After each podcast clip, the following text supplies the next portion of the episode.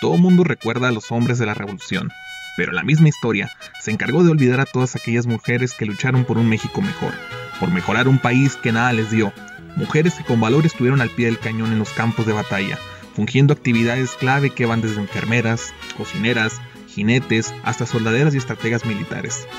Cada 20 de noviembre, en las diferentes escuelas del país se les viste a las niñas de Adelitas. Es por eso que hoy tenemos el gran honor de presentarles la Adelita, la mujer más allá del corrido.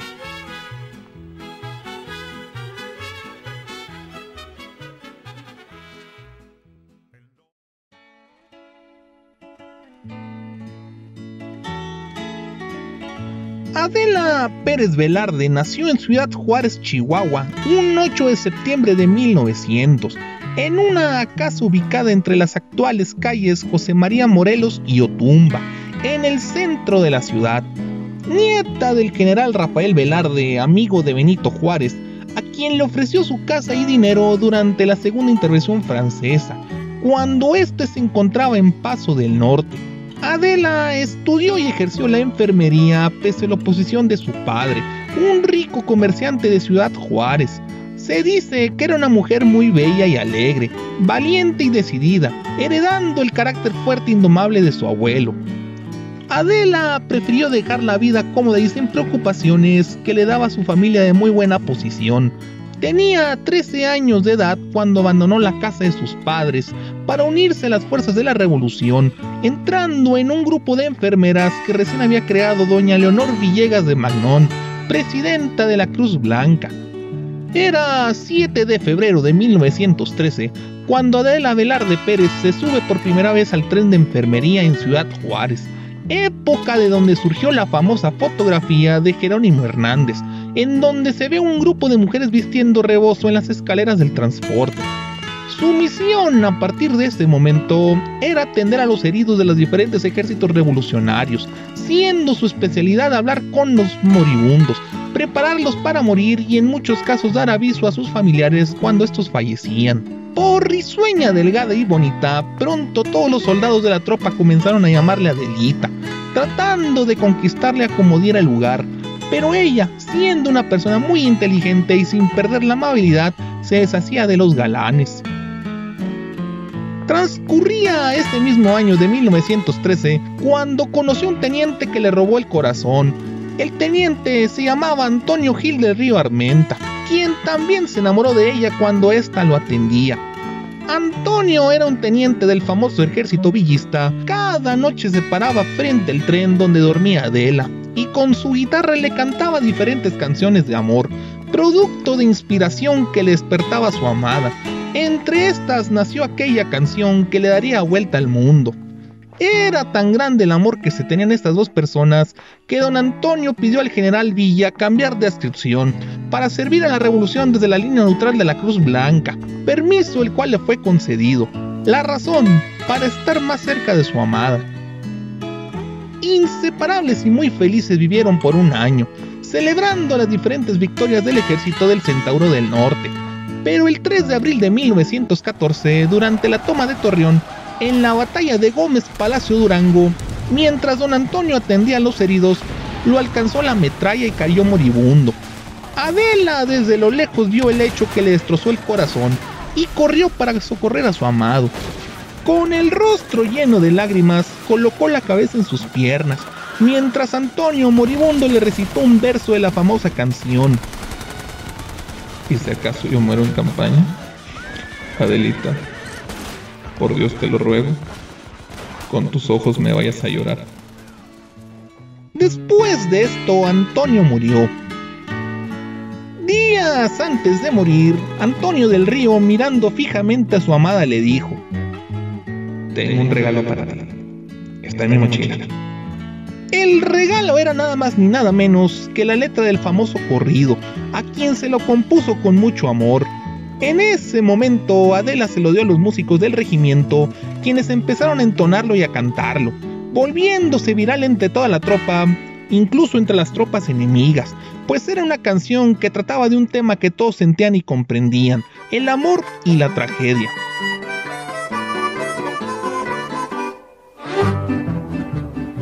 alto de una bruta serranía, acampado se encontraba un regimiento y una moza que valiente lo seguía, locamente enamorada del sargento, popular entre la tropa era delita, la mujer que el sargento idolatraba, porque a más de ser valiente era bonita, que hasta el mismo coronel la respetaba y se oía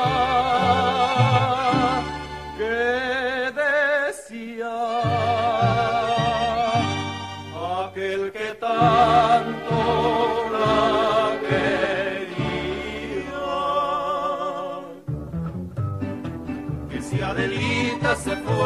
con otro, la seguiría por tierra y por mar. Si por mar en un buque de guerra, si por tierra en un tren militar. Que si Adelita quisiera ser mi novia, que si Adelita fuera mi mujer, le compraría un vestido de seda para llevarla a bailar al cuartel después que terminó la cruel batalla. Adela lloró día y noche la muerte de su amado, pero como una mujer de gran temple e inteligencia, comprendió que debía seguir adelante. Siguió en el servicio de la enfermería de la revolución en honor a su amado, pero además tenía otra poderosa razón. Llevaba en su vientre el producto del amor de ella y Antonio, un hijo varón quien nacería meses más tarde. Adela era una mujer respetada por todos, no solo por su inteligencia, sino también por su valentía y calidez humana, una mujer que no se dejaba de nadie. El mismo Pancho Villa, un general que no permitía que ninguna mujer luchara a su lado, hizo una excepción con ella, pues se dice que fue la única que el Centauro del Norte jamás pudo domar. Además de enfermera, Adelita se desempeñó como una gran estratega militar, formando parte del ejército del noroeste, librando batallas en Chihuahua, Zacatecas, Torreón, Aguascalientes y la Ciudad de México, ganándose el respeto de los generales de los diferentes ejércitos como Pancho Villa y Venustiano Carranza. Al finalizar la revolución, Adela recibió una compensación por su participación en ella. Viajó a la Ciudad de México, donde trabajó como mecanógrafa en la Oficina de Correos de México, viviendo modestamente sin ayuda del gobierno revolucionario, convertido ahora en institución, Partido Nacional Revolucionario, ahora PRI, al que tanto sirvió.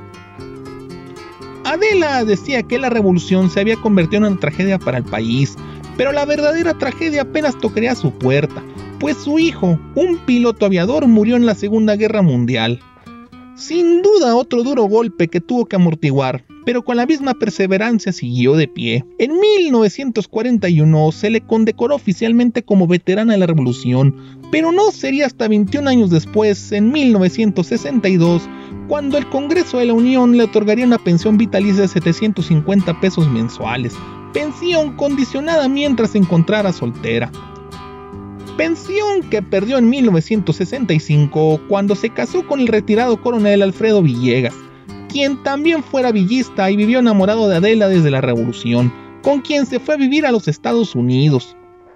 Fuera de esta pensión, Adelita nunca se le reconoció su labor y servicio durante la revolución, olvidándosele de la memoria histórica por aquel gobierno revolucionario institucional.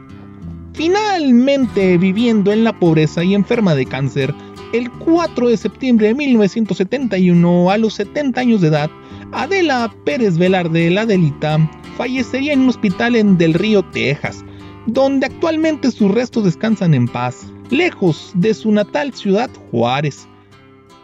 El 4 de septiembre de cada año, decenas de personas se reúnen en la tumba de la mujer que inspiró el conocido corrido, el cual inició como una canción de amor y se transformó en un himno de combate. Adela demostró a la sociedad de su tiempo que una mujer puede ser y estar en cualquier lugar, y que la belleza de una dama no está en oposición a su inteligencia y valentía. No olvidemos a las mujeres que, como Adelita, día con día luchan por la seguridad, el respeto y la igualdad que les pertenece, que luchan por conquistar sus sueños, por una mejor sociedad y un mejor país para todos. Nuestro respeto, admiración y empatía para todas ustedes en esta lucha.